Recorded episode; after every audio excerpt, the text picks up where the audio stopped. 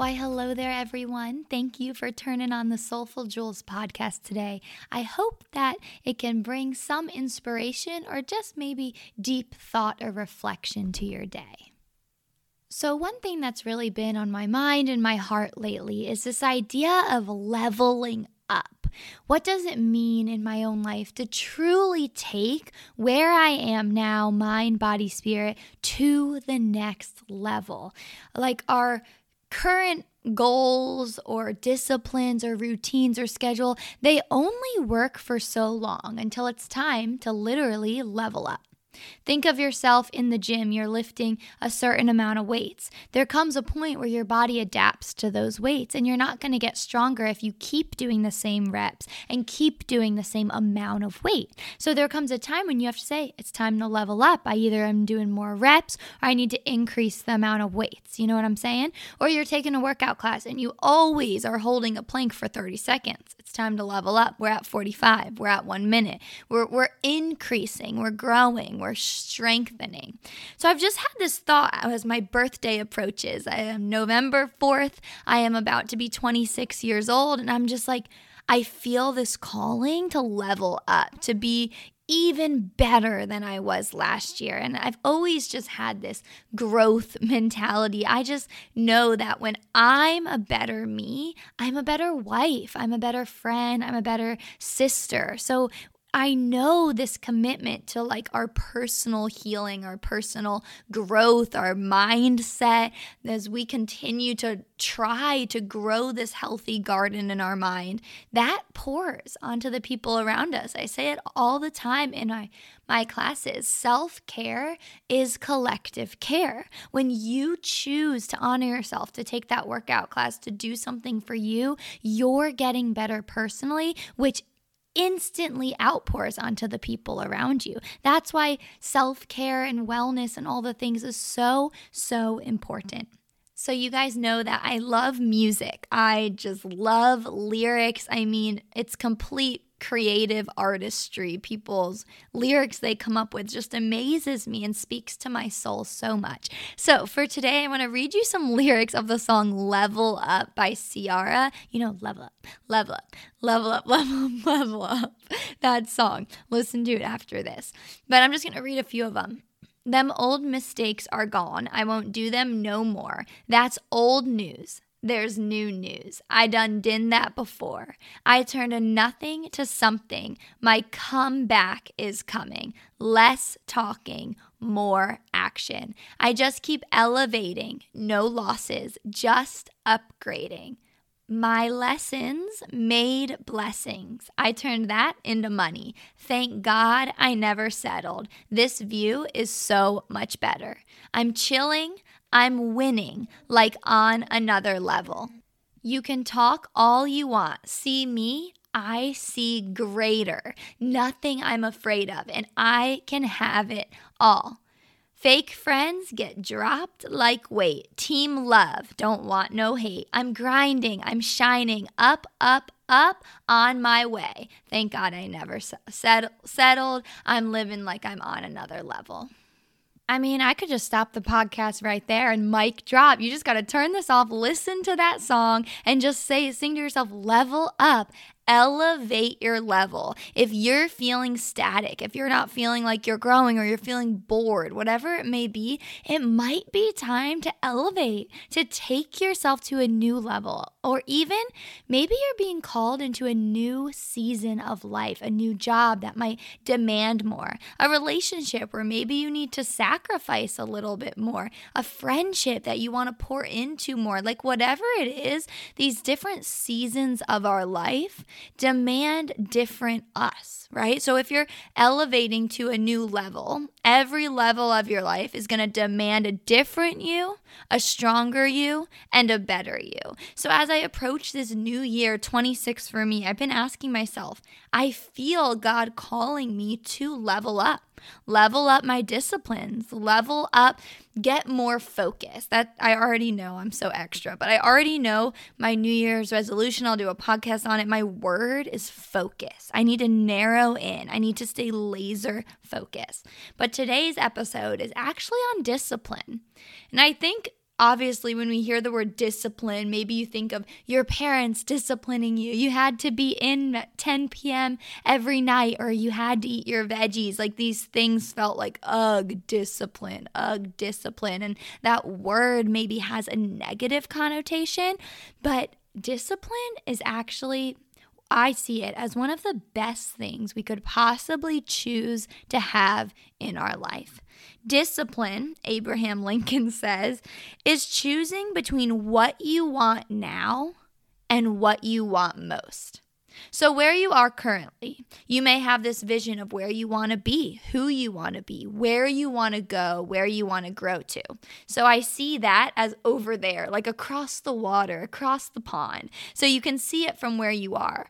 But to get there, you have to sacrifice in the now. To get there, to get over the pond to where you want to be, you have to start with discipline now in the present you have to start choosing between what you want now and what do you want most. And you have to ask yourself that. So there's a question What matters most? What do you want most in this next season, in this next year of life? And when we do this, you can't think short term. I've done that before. I mean, I've done so many one month, little this, one this, one this, blah, blah. And now it's a year. You got to dial in for six months to a year. Rome wasn't built in a day. These discipline, these habits in our life, you have to start now and you have to commit to it. I love how Michael Todd says the power is in the finish. How many of us have started a New Year's resolution or started a goal and never finished it, wanted to do a podcast and then never kept up with it? Like the amount of things we want we all have a lot of them, right? The power is in the finish. It's not about how you started. It's about how you finish. And I love that even for life. It's not about how you started or it's not about where you've been or what's behind you. How you started as a kid, maybe what you did last year. You were a different person then. You didn't have the experiences you have now. You didn't learn the things you've learned now. So we all may have feelings where we say, I wish I would have done that. I wish I would have said this. I mean, I randomly will think back to a conversation or a meeting I had, and I'm like, oh, if I only would have said this, they probably are thinking this, blah, blah, blah, blah, blah. And I love that quote that says, in my 20s, I cared about what everyone was thinking of me. And in my 30s, I started to let that go. And in my 40s, I realized no one was ever even thinking about me. like the quote saying that we think people are remembering these conversations or thinking about us. And as we get older, we realize no one actually is. No one cares. People are worried about themselves and their own life, not what you're doing, right? So, I've been thinking a lot about freedom. You guys know I'm doing pop up classes all over Charleston, and I'm calling them freedom because I think when you do the movement and you get inspired and you feel the soul and the community, you feel free. And I think we all want freedom. But an interesting dynamic I've been thinking about, even with just being free, eating freely, doing freely, doing those things, for example, I'm in nutrition and health world, so I use those examples a lot, but I'll think about eating whatever I want. And I think, well, if I eat whatever I want, that would actually be 30 cookies because I love chocolate chip cookies and I've always been addicted to them. I actually can't start. And then 30 minutes later, I'm in bed holding my stomach. The amount of times I feel so bad for my husband. He's heard me say, Oh, my stomach hurts. I wish I didn't eat that. Right? So it's interesting because eating freely or doing something with all the freedom, whatever the heck you want, doesn't always lead to what you want most the results you want or the feeling you want, right? I love how Jay Shetty talks about there's a difference between what feels good and what is good. Right? For example, you could eat a huge giant thing of french fries because in the moment you want that dopamine rush. You want that instant gratification. It feels so good. But are they good for you and for your health? No. In the moment, you're drinking wine and you have another glass and another glass and another glass, and then you may end up getting wasted or throwing up or making a decision because you weren't totally in a state of clarity or control, and then you regret it. In the moment, does it feel good? Yeah, heck yeah, it feels good to start. But is it good? No, alcohol's not good for us. We know that. I love listening to this guy named Dr. Amen, and he was on the Jay Shetty podcast. And they were kind of talking about, well, what is good and what's not good. And he was like, I went to a second grade classroom and I put some things on the board on what's good to eat and what's not good to eat. Second graders got a 95% on this test. He was like, You know what's good and what's not good. Overall, like we love to complicate things a lot. Overall, we know what's good for us and what's not good for us. So the question is, what do you want now? And what do you want most? It's difficult because we grew up in a world of instant gratification. We wanted something and we get it right away. You need an answer? Google it. You get it in one second. You text someone, their bu- little text bubbles pop up. You receive a text back right away. And I was talking to my mom about this because she grew up in a generation of patience, of waiting. Even in life, when I want something, I'm like, oh, it's taking so long. I want it now. I want it today, right? But there's so much beauty, and even my mom says excitement and anticipation in the waiting. My mom and dad wrote love letters back and forth to each other because they didn't have phones to be texting each other. I even was thinking how it's funny when you like someone and you send them a text and you lay in bed at night and you see the bubbles popping up, like that excitement. But our excitement lasted what? One second, or maybe when someone was playing a game with you, like 20 minutes or whatever, make you wait on that text. I know I did that. make Forrest wait before I answer him, and I'm literally not doing anything. But my my parents didn't have that. They did have to truly wait. They couldn't just look it up on Google. So this we live in a world where we want dopamine dumped on us, that happiness chemical. We're like, oh, let me eat those fries. Let me drink that drink. Let me get this cardio rush because I love the dopamine in the moment. And I love how Dr. Amen talks about the importance of dripping dopamine. You should have like a water faucet instead of turning it on and it being rushed and then it being completely turned off or a kink in your hose and there's no stream of water. It's like there's a rush, there's nothing. There's a rush, there's nothing. How many of us can relate to feeling energy up, energy down, up and down? I know I've said before, I feel like I'm so up and down. My mood is up and down, just everything's up and down. And yes, a part of that is being human, but there's some that we can control. Noticing if you are a dopamine dumper, a 20 cookie eater in one setting and stuff like that, versus, okay, how can I learn to drip dopamine?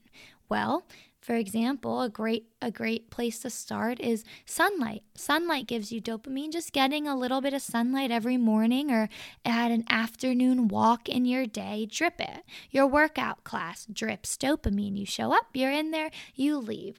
Having um, healthy sugars, watermelon, pineapple, g- hugging someone, like these little things that are more dripping it than a full, huge rush of it. So, speaking of there's a difference between what is good and what feels good, Jay talks about how a huge aspect of this is discipline, being extremely disciplined. For example, Jay Shetty started hiking every single day near his home, and he said there were days when he didn't totally feel like going hiking, but he knew he would feel better and that it was good for him. So he started doing it and he was just disciplined and now he absolutely loves it. Or maybe you never eat any greens, no spinach, kale, spring mix salad, nothing, and you hate it.